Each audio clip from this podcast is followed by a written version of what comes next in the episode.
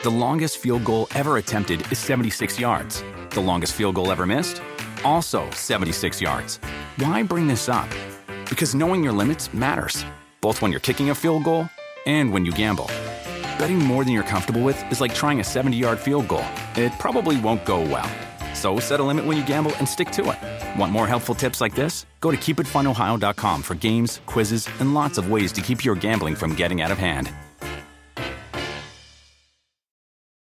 It's one thing falling in love with a house, picturing yourself moving in and calling it home, and quite another navigating the world of price negotiating, mortgage lenders, and finding the budget that works best for you. An agent who's a realtor can make understanding that world easier. Realtors have the expertise, access to proprietary data, and tools to help you get from imagining living somewhere to actually doing it. That's the kind of help we can provide. Because that's who we are. Realtors are members of the National Association of Realtors.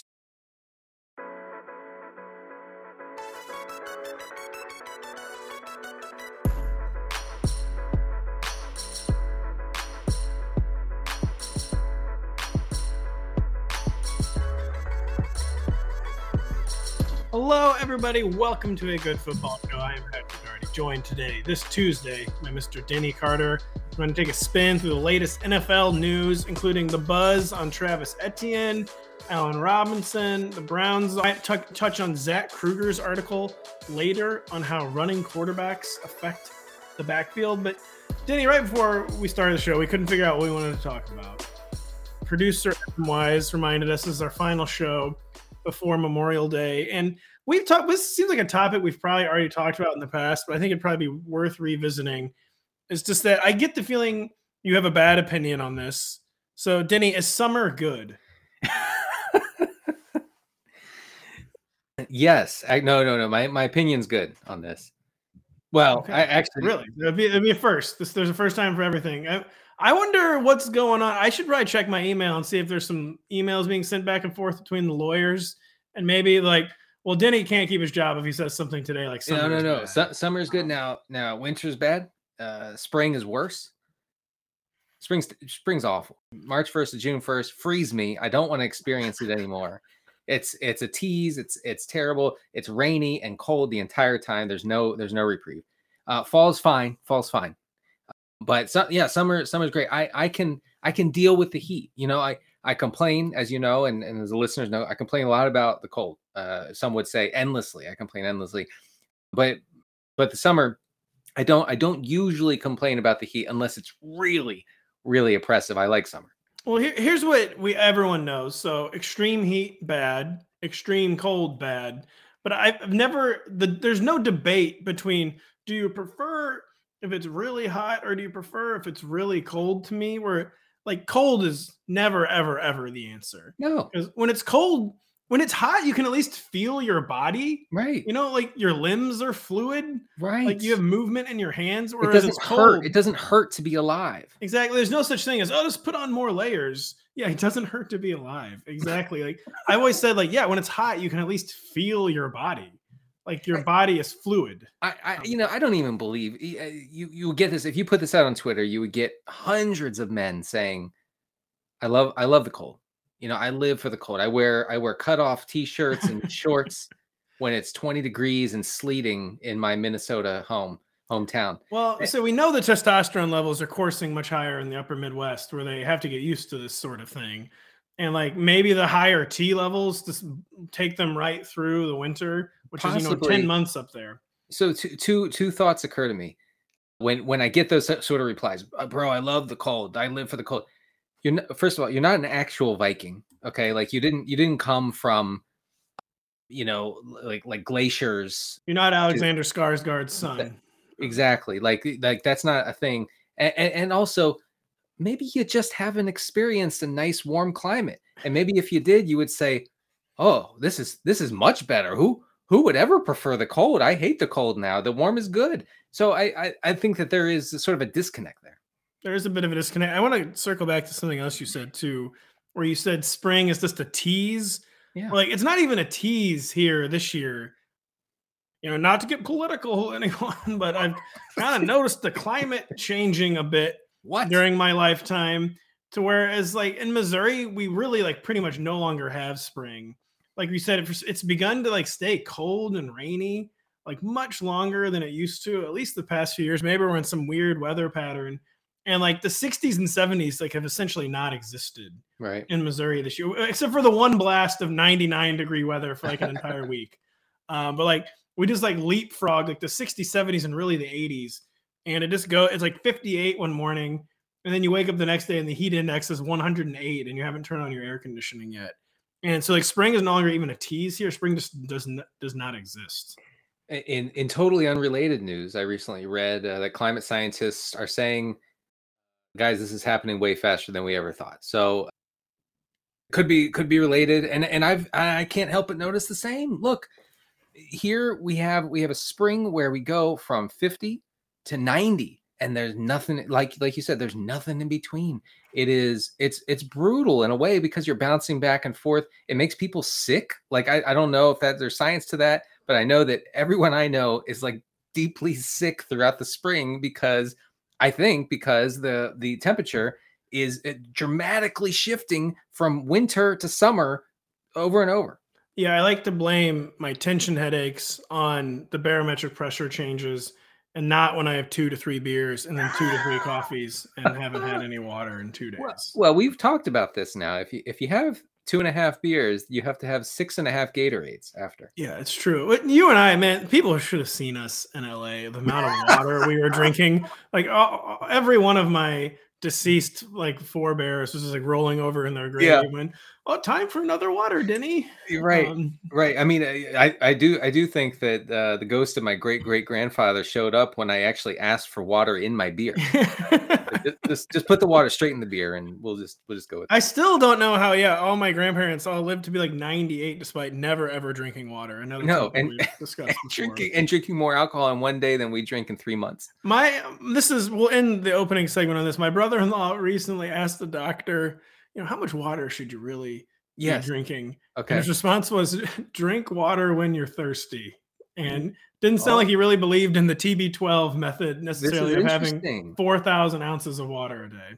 Because as an adult, I can't no- help but notice the other adults around me are drinking six to eight gallons of water uh, every hour. You know, like a not yet. Now I know people like just rolling around a giant uh, jug keg of water like a cart, like everywhere they go. Right. Um, Kind of like you know, it's kind of almost like a new like comfort animal type. They're, they're rolling around just a giant keg of water on a cart. It, like it, through the airport, I stop and I'm like, "Why? Hey, why do you have a keg, man? Oh no, uh-huh. it's just water." if their house caught on fire, they would save that before their children. I, I really, I kind of think that. Yeah. Uh, we need to get on. We need yes. bigger water bottles, Denny. You and I. Denny, the Los Angeles Times' is Gary Klein believes Allen Robinson will be a quote weapon across the field and especially inside the 20 yard line in the Rams offense. Robinson signing got some pub at the time, but attention has turned elsewhere this yeah. spring and almost summer as basically every other NFL receiver has forced to trade and change teams. So he's kind of stopped talking about Allen Robinson. You know, we know all about his disastrous 2021 in Chicago where he was like liking tweets about why does Matt Nagy hate Allen Robinson? That's kind of how bad it got but he is just two years removed, I believe, from a, a 1,250 yard campaign. Sean McVay, he gave the bump to Odell Beckham last year. Are we buying the McVay bump with Allen Robinson in 2022? I, I am. I mean, you know, he's not that old. He's entering his age 29 season. Talking about Allen Robinson. Yikes. Never mind. Next, on to the next player. right. We we don't draft anyone uh, older than 21 years old. You know, he uh, like you said, he's two years removed from from a good season. Um, he's had great seasons. Also, yeah, eh, last year was like a confluence of disastrous things for for Allen Robinson. His, his, COVID situation was way more dire than we thought at the time. You know, he missed I think a game or two, but he wasn't right for many for months afterward. And he said he lost a lot of weight. He he he couldn't he couldn't get his his his breath back when he returned to the field and he had to sit out practices because he just wasn't feeling well. So you know that that's a huge factor. Also, you can't I can't blame him. I mean, I can't speak for you, but I can't blame him for you know not really being into the team last year. Not not not being super uh, enthusiastic about Matt Nagy and his offense. So you're saying not even Bears players want to watch the Bears every week on Thursday night football and Monday night football, and even occasionally Sunday night football. We have to admit our complicity in this, where we put the Bears on Sunday night football. I've only seen the Bears on on NBC. We are not blameless for that. Come on, we limit it to like two. I think. uh, I think uh, is a damn media market sizes, but yeah, it was literally 1,250 yards two years ago. I guess the one thing I'll say with Allen Robinson. So yeah, I mean this role has already been pretty profitable Yeah. and fantasy profitable in Sean McVay's offense. Where like there was lots of like even like cooler heads have been like, well, yeah, I guess Odell Beckham is done. I guess it wasn't just this horrible Browns passing attack and this horrible Baker Mayfield, and he got to LA and was immediately not done. So like there is the proof is kind of in the pudding there. I guess the only thing I'll say about Allen Robinson is I feel like something I've said several times this spring about other players. It's just that he is again kind of like DeAndre Hopkins. He's a guy who's always been really reliant on like physicality um, on the outside. Like he kind of has to like go to war with the opposing corner, and it's a lot of times those guys don't age super well. But it's really hard to take any data point from his 2021 seriously, just because Yeah, it was just all such a disaster. I mean, the, the only thing more disastrous than the coaching was the quarterback play. Right. And they just two like just a horrible relationship. Like that that well was poisoned I mean, for months before the season. Where the Bears were made Yeah. abundantly clear they were not going to be extending him. He was unhappy, and it's just hard to take anything that happened with Allen Robinson seriously in 2021. And, uh, you know the LA Times piece that you referenced talked about uh, Allen Robinson's potential role in the red zone. Uh, it's a, an incredibly valuable role, potentially because you have the Rams being among the pass heaviest teams inside the 20 and inside the 10 last year. Matthew Stafford was third in pass attempts inside the 20. He was third in pass attempts inside the 10 yard line. 22 of his touchdowns last year came from inside the 10.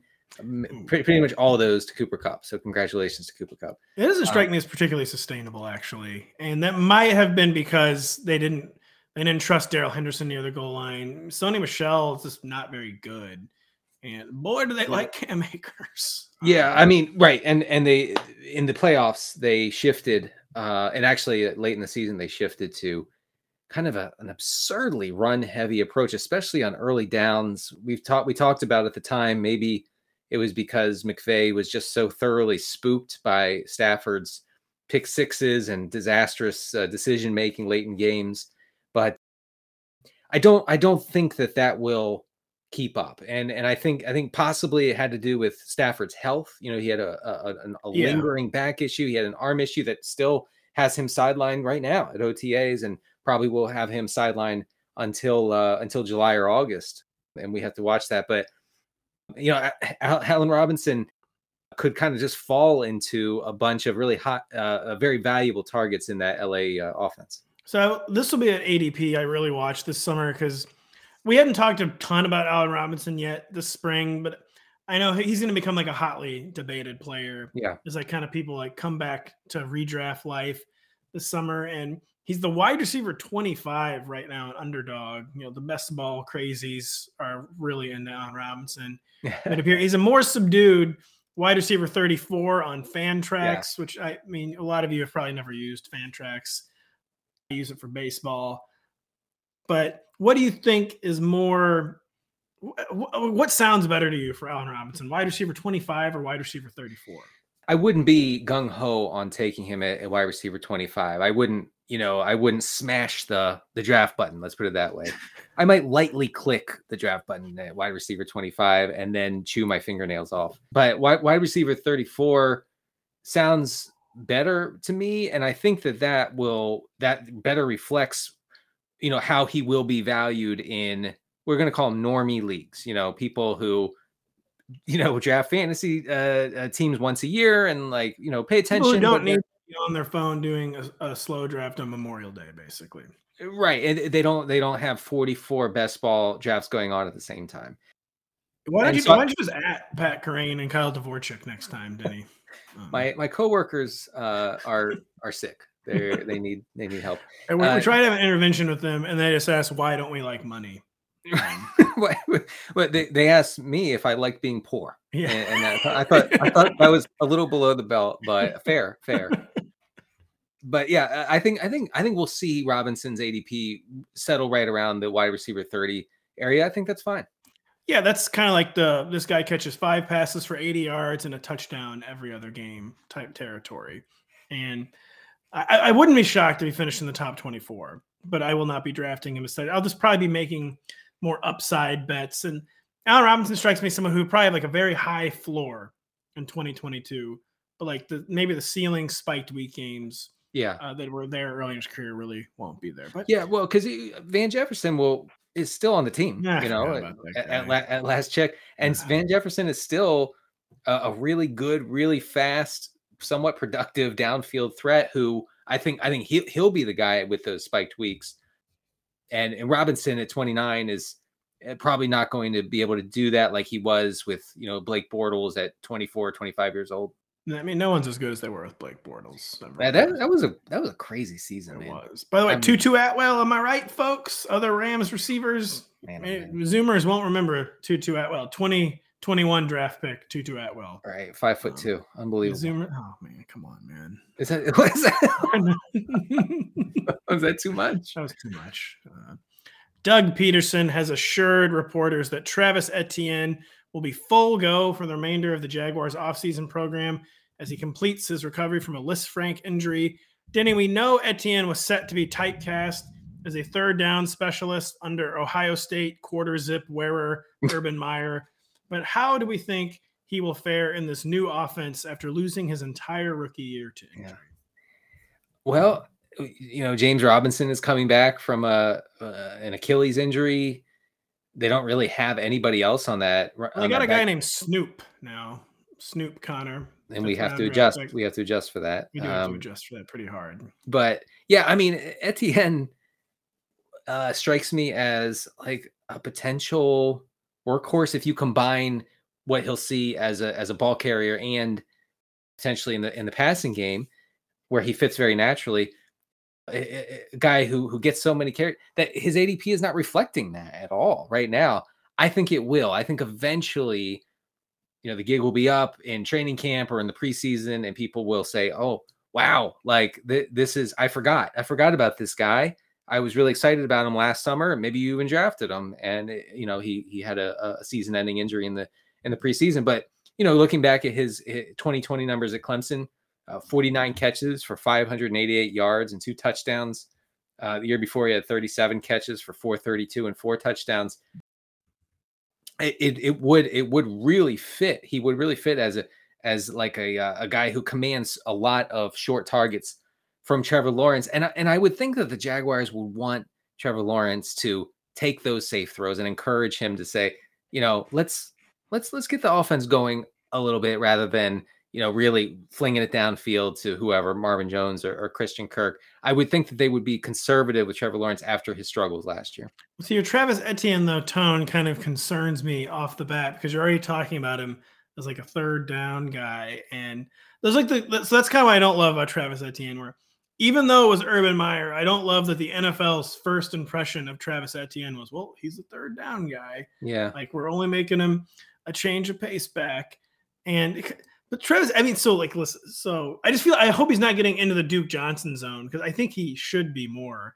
I mean, this these numbers like really don't count because it was not like one of the most loaded offenses of all time. But Travis Etienne in 2018 had 204 carries for 1,658 yards and 24 touchdowns. He averaged 8.1 yards per carry. Like this is in the ACC, you know, this isn't like in the MAC or something. uh-huh. So I mean, he has had it, it was he was like as good the following year. He averaged over seven yards per carry each of his first three college seasons. Again, he was surrounded by like a biblical amount of talent. but I just so I wish I just hope we haven't already seen the book closed on Travis Etienne like being a potential three down No. back.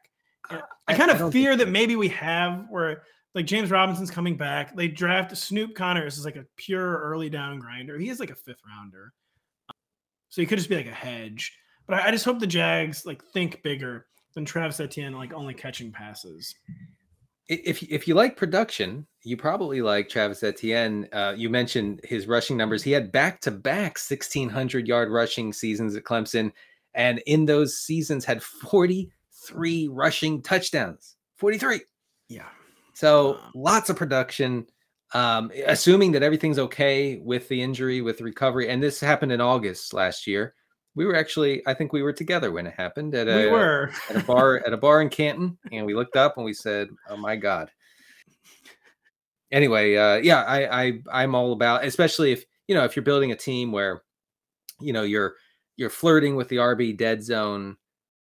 He strikes me as uh, pretty irresistible in the dead zone. Denny, you're not supposed to mention that fantasy writers have beer, by the way. I know. Wait, mine was at non-alcoholic, uh, uh, as per usual. Was it? It was a Shirley Temple, I believe. It was, correct, with water Denny? in it. Um, so yeah, uh, he's the RB twenty one right now on underdog. So like no discount really in best ball land. Oh yeah, no, of course not. He'll be treated uh, with much more with kid gloves, I'm assuming, in redraft leagues. But do you I mean do you consider him a, a top twenty four running back, Travis Etienne? Oh yeah, for sure. I do too. And he's another guy where uh, I, the discussion has been building on Travis Etienne, especially in the best ball circles.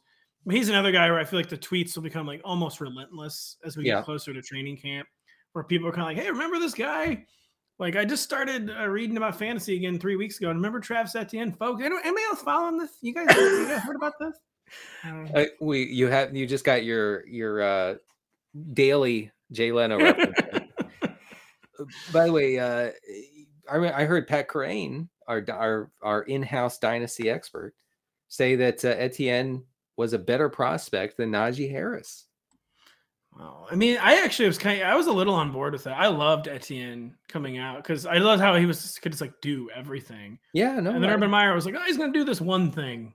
yeah, He's going to catch uh, passes. I do feel like you might be putting a little too much stock in what Urban Meyer said about a guy who he had never heard of before drafting. I mean, that's a fair point. Uh, fair point. Yeah. Very, very. Who, who the hell is this guy? Uh, they showed him a YouTube clip of Etienne catching one pass, and he said, "Oh, he's a receiving back. I got you." I think he was openly weeping about not getting Kadarius Toney when they drafted Travis Etienne too. Where that was one of the most underrated moments of Urban Yeah. Meyer's tenure. Where he just openly talked about how they wanted Kadarius Toney more. Yeah. Oh my god. Yeah, I forgot about that. Yeah, no, I felt like it was a little bit of like a, a, a feet stomping moment when they took Etienne. Well. That's a really it did. It felt like kind of like yeah, like a like a front office tantrum. Yeah. Like we didn't get our guys, so we're getting the second best thing, and and We, we didn't get this receiver, so we're taking this running back and going to use him like a receiver. and and we're we're gonna insult him by saying, well, we took him because the other guy who no one had ranked ahead of Etienne was we thought was better. and then he assaulted a kicker. He did. He kicked. He kicked a kicker. Allegedly, allegedly, um, we should say for legal reasons. Yes. Uh, Denny, the Akron Beacon Journal's Nate Ulrich expects the Browns to quote spread the offense out with more three receiver sets and implement run pass options with Deshaun Watson replacing Baker Mayfield at quarterback, with the caveat that we have no idea how many games Watson might play in Right. 2022 as a suspension looms. How do you think an offense with Amari Cooper as its number one weapon and like maybe David Njoku as its number two weapon? Uh, like, how, how the heck is this going to work? How is this going to look this season? How are things going to be different for the Browns?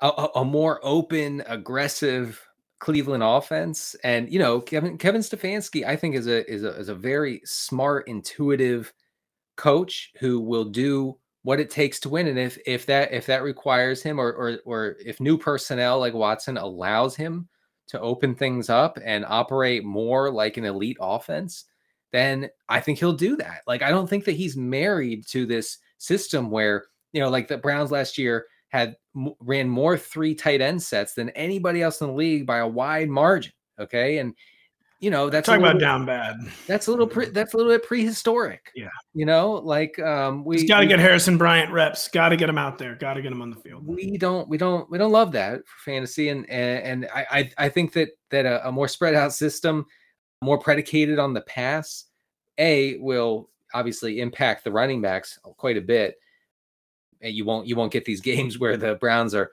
handing it off to uh, Nick Chubb on second and 14 uh, down seven in the fourth quarter you know but that actually happened, by the way, against Green Bay last year.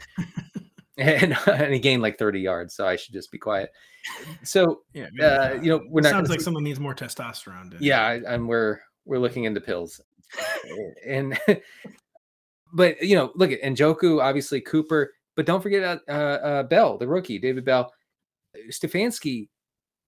Per reports, told- Another Nate Ulrich report. I was going to share this. What did he say, Denny? he told the he said, "Oh shoot, now I can't remember. It was David Bell or bust or something. What is It it? was David Bell. No matter what. no matter what, No that's matter right. what. you know, he he he uh he hit the table. What do you call it? He pounded Yeah, the table. pound the table. he know. pounded the table. For, I'm sorry, English. is- Normally, there was like pounding the table for like a three technique tackle or something, or like the, like the long snapper who's 26 years old. right. But so that's the thing. Like, uh, this Browns offense is just so weird, and there's no way it's going to be like as prehistoric, like you said, as it was under Baker Mayfield, who just was revealed to be a very, very limited player. But this the supporting cast is so so limited, and like I think we've there's a pretty like uh big data set uh, on Amari Cooper at this point where he's kind of like miscast as the number one weapon. Like Yeah. he's definitely good enough to like where he can be your number one. Like if you don't have better options, like he's still like a very above average NFL player, but he just doesn't seem like an ideal number one. And I just don't know. I mean, I know they love David Bell, who could be like a Jarvis Landry type, but he want he might not be ready for that as a rookie. I mean, he's a third round rookie. And we've talked several times this spring about how just because like dots connect like like this rookie has to get targets like often they don't have to get the targets and they just like find some Tajae Sharpe or something Yeah. and target him a bunch. And I just don't and like too like especially if there's like like like it's like disjointed and like Deshaun Watson does miss a bunch of time, like a, a new like so many new parts coming together at once. Like I, it could be one of those years where like the Browns never really settle like their targets pecking order. And I, I wouldn't be surprised if maybe the Browns offense was like kind of disappointing this year, ahead Yeah. of maybe like hitting the ground running in 2023. Yeah, I feel like uh, on on all these topics, I'm taking the the the bull case, and and you're and you're arguing the bear case. But uh, I I could see, yeah, I mean, I'm not arguing this. I mean, like, as like a pure devil's advocate role, where I don't necessarily disagree, but I could see with all these things how they could kind of go haywire. a, a long suspension for Watson really makes every Browns player interesting for ADP purposes. Like, Well, D- Danny, do you know who, who is the Browns' backup right now? I, oh, I know it's Jacoby Brissett. Damn, I had actually forgotten who they had swapped out Case Keenum for. And when I saw Jacoby Brissett, I was like, "Oh my god!" Yeah, yeah. Or or I mean, it's still not impossible that Baker Mayfield doesn't just step in and play. Oh Well, man, that's a good point. I mean, at this point, like, why not? Um, if you think he's gonna get suspended too, and like, it wouldn't even if Baker Mayfield's like mad and like over the program, it wouldn't serve his interests to like no, to, like be bad. No, Um, no. He he has to show up to all this offseason stuff as as horrible and awkward as it as it might be. Like in order to get paid, and he has a lot on the line. He has to continue being a Brown. So I, you know, it's uh, unless he's traded, obviously. But yeah, he he could end up under center for like many games this year for Cleveland, and that's that. Oh God, I, I'm I'm cringing et- internally just thinking about it. When you said he has to remain a Brown, I just pictured like a circuit court judge, like really theatrically banging a gavel and saying, "You must remain a Cleveland Brown." And Baker Mayfield just like breaking down and Yeah. weeping in the court, finally letting the facade crack. And he shows us how broken he really is. His, his uh, his attorny throwing papers across the room and storming out. the same attorneys who cannot find a reason for us to fire you. Um, they can't get clear. They can't get Baker Mayfield out of his Browns contract, and they can't get Denny Carter out of NBC. we have the best legal system in the world. Is all. Real, real quick on the Browns. Who would you, I mean? I- It's so context dependent. What kind of what kind of scoring format it is, uh, what your team needs are. In a vacuum, who would you rather roster in 2022? Like the potential slot guy and David Bell, or kind of like the the seam stretcher, the downfield role player Donovan Peoples Jones. That's a good question. You know, I I, I feel like Peoples Jones, his his role in that offense is so inherently volatile that at that point in the draft, I'm not sure I'm looking for that. You know, I I, I Yeah. feel like Bell would be a more uh, appealing option as a guy who could you know take on that like Jarvis Landry thing and just like soak up a bunch of short targets. Even if he doesn't do much with them, eh, I I I think that that it would be Bell for me. I'll devil's advocate you yet again. Okay. And just say like maybe I'll take like the the the, the Marquez Valdes Scantling potential baby ma- baby Baby. the, the Marcus I have no idea what I was trying to say. The Marcus Marquez Valdes Scantling potential uh, with Donovan Peoples Jones is a guy who could quite possibly get you a zero. But then, like, if he catches two passes, like that could be enough to like flip your matchup. Sure. One of them's like a 68 yard touchdown over like maybe like poor man's Russell Gage type production from David Bell's. But David Bell, it'll be steadier. I just don't know if it's kind of production that like ever really like flip a matchup. No, I don't think. No, you, you- you're right. you might not need that. You might just need someone to go out there and warm body five Yeah. catches for 43 yards. Yeah, right. Um, uh, you know, and I'll- I'm just thinking through uh, if you know if Watson plays this year, which I think is is under some you know should should be questioned a little bit. Anyway, Watson is a, an excellent uh, downfield thrower and and has been his whole career. So Peoples Jones would seem to be the guy who would absorb most of those targets. Amari Cooper certainly is not taking that role. Yeah, his fortunes could really be changing DPJ, um, whereas Baker Mayfield was highly unsuccessful on Yeah. those kind of routes. Really, We're, really. ta- we're talking really unsuccessful down there. So yeah, don't forget about DPJ. Uh, we'll be right back. Is this house a good price compared to others in the area? Are prices going up or down? If I don't make an offer right this very moment, will I miss my chance? These are just some of the questions a home buyer might ask. And these are the sorts of questions an agent who is a realtor can help answer. Because realtors have the expertise, data, and access to specialty training to help you navigate the process of buying a home. They provide support, guidance, and have your back every step of the way. That's what realtors do, because that's who we are. Realtors are members of the National Association of Realtors. Start clean with Clorox because Clorox delivers a powerful clean every time. Because messes happen. Because. I the charcoal mask. Great, because why would I put that on my face when I could drop it in my sink? This is what I get for multitasking. Ugh, why is charcoal so sticky? Hello? Hey, Janice. I am so sorry. I thought I was on mute. no, we don't need to reschedule. I'll just stay off camera.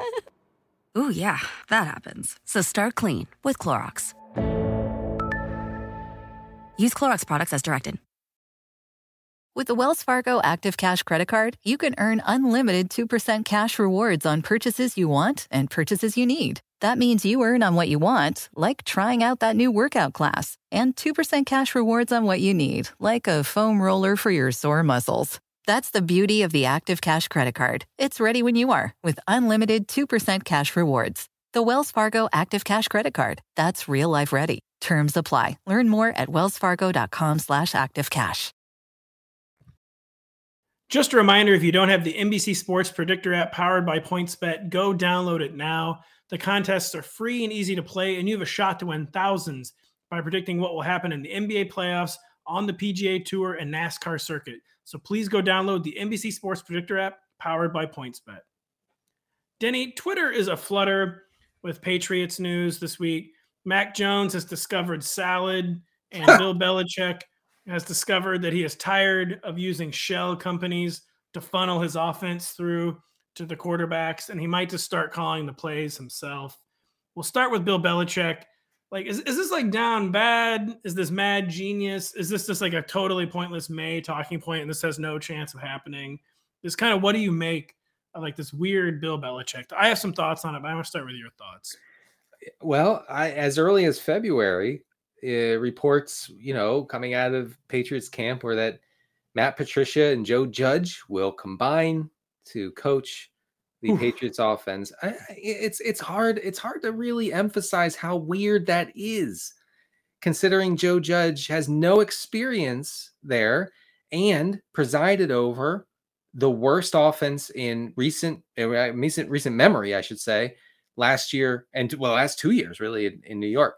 And then Matt Patricia, a hard nosed, old school, pencil in the ear defensive coach, saying, "Yes, I'm I'm to be I'm to be doing the offense this year." You know, I it it never really made any sense. So, I mean, I would think that Belichick has to get involved at some point. I- He he can't bring any bring in anyone at this point. It's too late. That is the thing, right? I was just thinking It's like when I threw the question to you in my head, I really was like, this, this is just too weird. There's no way this will happen. And then when you were talking, I'm like, well, yeah, it is June, and like you don't you don't just hire like a play caller in June.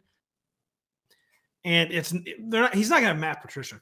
Maybe he will have Matt Patricia or Joe Judge call the plays, but like I think for all intents and which I mean is insane. I didn't mean to like say that like it was a normal thing. I like talked about that. That was just like a totally normal thing that like doesn't need to be acknowledged. I mean, obviously, totally insane. Yeah. But I, I think at this point, I mean, Bill Belichick's definitely gonna be the de facto like offensive coordinator. And like my thoughts on that are that he's probably always kind of I like this is kind of like maybe a Patriots hater thing, but like I always found it like ridiculous like how much credit Josh McDaniels got for like the Patriots offense and Patriots success. I mean, do we really think Josh McDaniels is like the mastermind? Like, you know, we left, like they were totally fine. You know, they go like 14 and 2. They had a couple 500 point seasons with Bill O'Brien. It's not like Josh McDaniels is out there like making Tom Brady's career. Like it, it has always been Bill Belichick. I'm sure like setting the general principles, like getting the thing on track. Eh, but it is, I do question. So I, I actually really trust Bill Belichick when it comes to like the broad strokes of like running the Patriots offense. But like when it comes to like the minutia, like he can't call the plays himself. And then even if he's doing the broad strokes, can he, delegating this to Matt Patricia or Joe Judge just seems totally, totally insane. And I don't know what to think. It's- and it's just very weird. it's wild to me that Judge that the Patriots would be so eager and ready to embrace Joe Judge. Like and maybe it's just I don't know why I cut you off there, but maybe it's just like truly like Bill Belichick wants someone who's like pliant and like not even trying to say this is a joke, uh, but like he's gonna implement like all the broad concepts and principles, and then on Sundays basically like like Joe Judge, Matt Patricia's gonna like understand what needs to be called, and like if it's not, Bill Belichick's gonna get in their ear. Maybe he just wants like a pliant figure. Yeah, I could see that. I could see that. I- I mean, from a philosophical standpoint, there's only one guy setting the agenda there. Like Yeah, yeah, uh, yeah, that's that's very clear. And that I agree with what you're saying about like Josh McDaniels didn't come up with the philosophy, and the philosophy stuck even when he left briefly and, and before he came back, and and everything was fine. And the Patriots offense operated pretty much the same way, and it was productive, and they won a lot. So yeah, I I, I agree with that. But uh, but you know, there there was a report last week. Uh, we had a blurb on it. Uh, a high level of concern among the Patriots uh, people. Uh, was it Patri- Patriots players that who the hell's co- or uh, who the hell is coaching us? Yeah, I mean, it's just, it's like, this is another thing. Like, this like puts a lot of pressure on Mac Jones and like, like Aaron Rodgers, Patrick Mahomes at this point, even Josh Allen at this point. Like, if they really needed to, they could probably like essentially like, coordinate the offense. I mean, for lack of a better word, like Yeah, they oh, would yeah. be comfortable. Like, you wouldn't just like be, you would be fine if for like a Sunday, Josh Mc- Josh Allen basically had to like call the plays himself. Like Mac Jones, I mean, I feel like that's kind of a, a position they're putting Mac Jones in. Like, well, Mac, I hope, buddy, you got a feel for the NFL after one year, yeah. and it just it does seem B- Bill Belichick is getting he's getting more and more. It's kind of I kind of like it that he's like getting crazier as he gets closer to the end, and Yeah. like you know after like he's really coping very hard in year three of losing Tom Brady, but. I, I think even Bill Belichick could be getting near like an implosion point where like this is just not a good plan. It Yeah. could cost. I think it's I think it's more likely than not that the Patriots completely implode this this, this year. Uh, I I don't care how good their defense or special teams are. I think that offense is going to be down bad, like unlike unlike anything we've seen from them, you know, in history. even a cr- cr- complete Patriots implosion though is still going to be like seven and ten or eight and nine. Yeah, like yeah, They can't no. they can't compete with the good teams, and then they still just win forty five to nothing. You know, yeah, it's- I mean they'll, they'll still beat the Jets twice. Yeah. You know, uh, they, they'll they'll they'll beat up on all the terrible teams. they'll that- beat well, the Chargers like thirty eight to seven for some reason. Yeah, Um, right, and and and they'll only pass six times in that game. So yeah, I I, th- I agree. With an implosion would be, would be seven wins, but it, it really that would be, you know, quite the quite the thing. A Bill Belichick team not even coming close to the postseason. Yeah, like a third straight year of not being that competitive, even though they made the playoffs last year. Um, so I mean, I'm, I'm I love basically I just love chaos and like love crazy storylines. So to me, there would be no no better outcome than Bill Belichick like calling plays for some reason. Yeah, right. like, and wouldn't it be would it be hilarious or infuriating if he were like just the league's best offensive coordinator? Oh, it would be infuriating. I would be I would be beside myself with anger. yeah, it would probably just be infuriating, wouldn't it? Denny, stop me if you've heard this one before. But I mean, not to make fun of a guy being hurt. I don't know why I had this line, but uh, Rashad Penny has a supposedly minor hamstring injury. Yeah. However, minor, it is a reminder of why the Seahawks never seemed to seriously consider entering the season with Penny as their lead back, despite his revelatory play down the stretch last year, Denny. What do we actually expect touch delineation to be between Penny and second round rookie Kenneth Walker? And does this just underscore like why we should not trust Rashad Penny at all, no matter the draft format? I've I've read an obscene number of reports on Kenneth Walker, who likes to be referred to as Ken, by the way. W- hold on, what? Yeah, yeah. A 22 year old man wants to be called Ken. He wants to be called Ken. So uh, you know, but whatever. Adjust. We'll call him Ken. Adjust. You need to Yeah. adjust. No, the ranks need to be adjusted. But uh, I, I, I've read uh, beat beat writers talking about why they took him, what they plan to do with Walker, how he fits into the offense, the philosophy, this uh, the, all this stuff, right? And everything I've read, I can distill into this. They don't trust Rashad Penny because of the health issues, years long health issues. They don't think Chris Carson's going to be back, and that means that Kenneth Walker, Ken, some are saying, would be would be in line for like a load of carries. I don't want to say 300 carries, but I'm also not say, I'm not not saying 300 carries for Ken Walker. Oh, well, it's not just the injury situation like you laid out. It's just the, the overall personnel situation. It's also like Pete Carroll like winning the war with Russell Wilson situation. I mean, he's like a pig and bleep here, oh, basically, Yeah, where yeah. like he finally like finally we got Russell Wilson out of here and a guy, you know, who cares about scoring points or Yeah. playing modern offense or being watchable. Like the, all these things that Russell Wilson cared about, like he no longer has to care about because it's either Geno Smith or Drew Lock, or even if it's like Baker Mayfield or Jimmy Garoppolo, it's still going to be horrible. Um, like it's going to be run based no matter what. And like you see, Chris Carson, basically, he's basically like a tax write off at this point. Like he he just can't really be trusted to play or stay healthy. And the one thing I do think is weird. So Rashad Penny, even though Rashad Penny's market like never developed, he did get real money still from the Seahawks, like five or six million. He's going to be a part of the offense. And like if you're making a committee, like divvying up touches between Kenneth Walker and Rashad Penny, it's kind of awkward because like neither one of them like a plus on third down. So it's not as easy as like, oh, this guy's the early down back, this guy's the change of pace back. Mhm. Where it'd have to be like a weird, like frustrating Packers type situation where like we can't really divine what like the touch delineation is. This is whatever the coaches happen to decide that drive. And that is a it's like Rashad Penny's going to be involved no matter because the money says he's going to be involved. And, you know, he was so good last year. And I just feel like it's going to be a really frustrating situation where we, we can't really get a grip on like what the true nature of the committee is. Unless Penny struggles with injuries, and then and then it's I think it's just all Walker. I, you know, it, the, here's here's the thing. This is kind of an aside, but the Walker pick was obviously uh, panned almost universally. That's just so unusual for a Seahawks first or second round pick, too. And, and but here's what's going to happen. Walker is going to get like the workhorse role. He's going to be productive. He's going to score a lot of touchdowns. And Seahawks Twitter will say, "Where are you now? Where's your criticism now? We won 3 games and Ken Walker ran for 1200 yards. What do you want? Like like they we made the right call."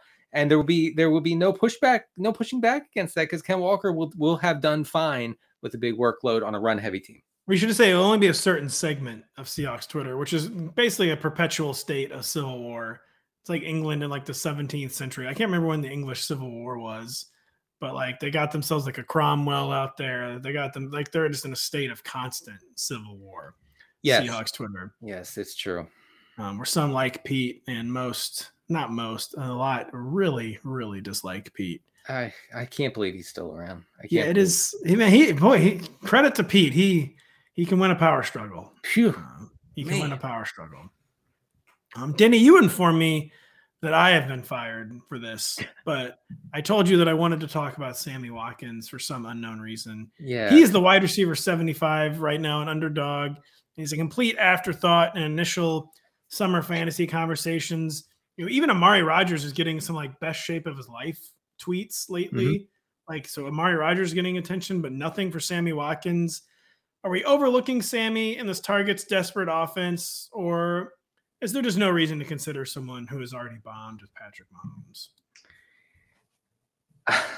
It's it's really hard to get even moderately excited about about Watkins. Like the, the like his struggles to stay on the field are really like They're pronounced. like unbelievable at this point. It's just been years and years and years of soft tissue injuries, you know, hamstring, calf, this, that. And he misses, he doesn't miss one game, he misses four games, five games.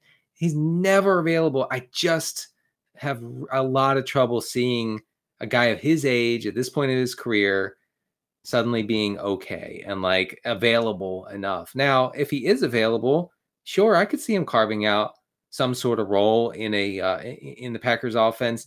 But I do think, as I stated on the show, I think last week, I do think the Packers will be uh, uh, kind of curiously, not curiously, but uh, more run heavy than we thought than, than we thought they would be without Davante Adams. I think that you know they're they're going to do what it what it takes to win without Adams, who is just a huge loss. Like like you know, way I think losing Adams for the Packers is way more impactful than Tyreek Hill leaving Kansas City. Yeah. And they're they're going to have to reconfigure the whole thing to figure out how to score points. But getting back to your question, Watkins, eh, I guess. I mean, they've been laying the groundwork, yeah, to be more run heavy for several years. And to your point on Sammy Watkins' health, he's appeared in more than 14 games zero times since 2017. Wow. And the only time he's appeared in more than 14 games since his rookie year was in 2017 when he appeared in 15. He still missed a game that year with the Rams. And how many, how many off the top of your head, do you know how many thousand yard seasons Sammy Watkins has had in his career? One. Yeah, one. Um, he, he, had, he had 982 as a rookie, so he almost made it two. But I just think, yeah, Sammy Watkins. So like every once in a while, there'll be like one of these situations, like a veteran receiver, just like totally like pulls himself up, up off the scrap heap. Like a guy who's always talented, but like, and so there's always a guy like Sammy Watkins, a guy who like is talented but couldn't stay healthy. The Packers have such an acute need, but yeah, I there's just no reason to give him any health benefit of the doubt. I, I think that we could be in a situation this year where only one Packers receiver will be fantasy viable week to week. And hopefully it's not Allen Lazard, who is secretly a tight end. Um, so yeah, right. And and what does that mean for Tanyan? There are a lot of questions to be answered. Hopefully, uh, hopefully we can see see something, hear something uh, in the summer. If you if you hear something, if you see something, say something. You, yeah, please tell us. You know, text us or whatever. Yeah, yeah text us, DM us. The DMs are open for both of us. I know. Um, so if you see something, say something.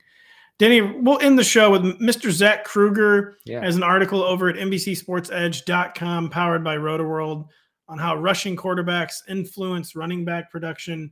Instead of having Zach on to talk about this article, I'm just going to ask you about it. And uh, I'm sorry, sorry, Zach. I'm what, Zach's, what, are your, what are your thoughts on Zach's article, Denny? I'm Zach's mouthpiece. I, am his paid spokesman, and I will say that he put in a, a ton of work to show how rushing quarterbacks, how mobile quarterbacks, you know, uh, treat their their running backs, like what how it affects their running backs. So he he breaks down like what percentage of rushing attempts these rushing quarterbacks take up. You have guys like Jalen Hurts, 25%, Lamar Jackson last year almost 26%, Josh Allen 20 almost 27% of the Bills rushing attempts. That has a, an outsized impact on whoever is lining up beside them in the backfield. Also, if you look through the article, you'll find how it affects targets to running backs. We talked many times about the fact that uh, these mobile quarterbacks are okay with just taking off and gaining three or four yards for first down instead of checking it down to a running back.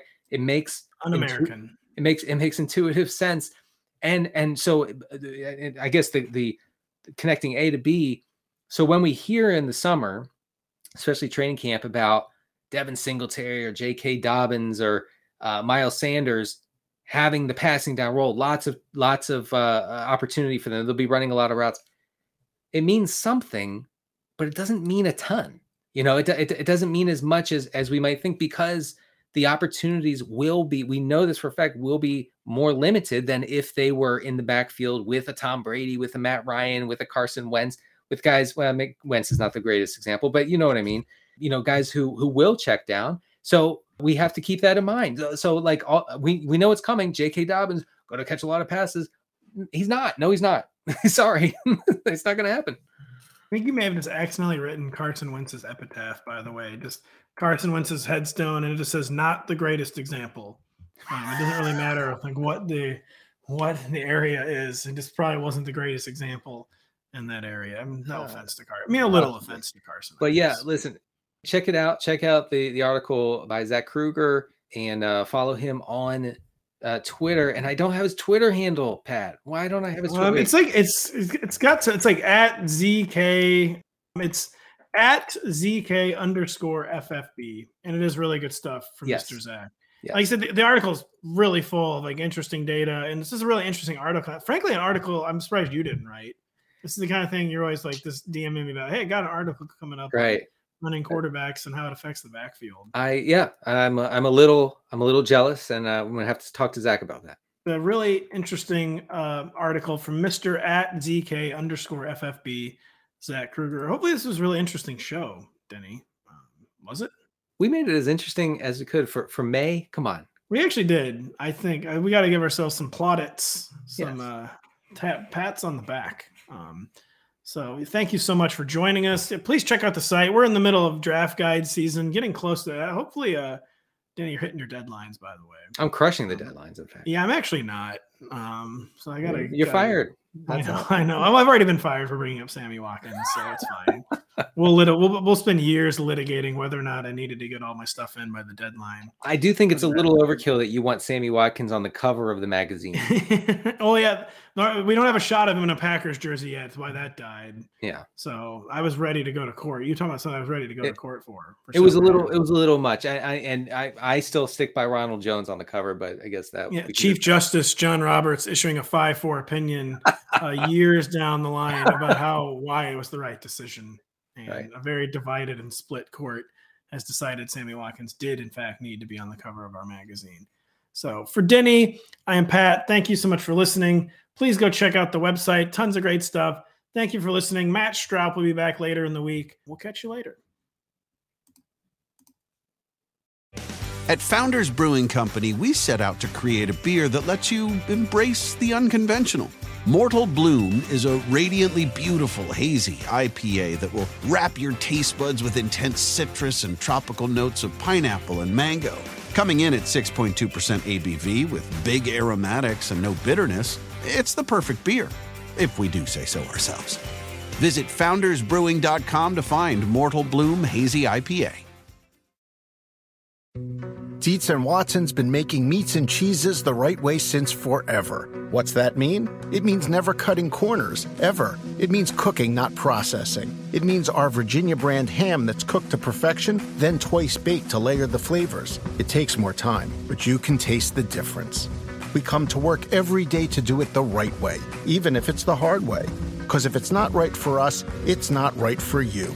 Dietz and Watson, it's a family thing since 1939.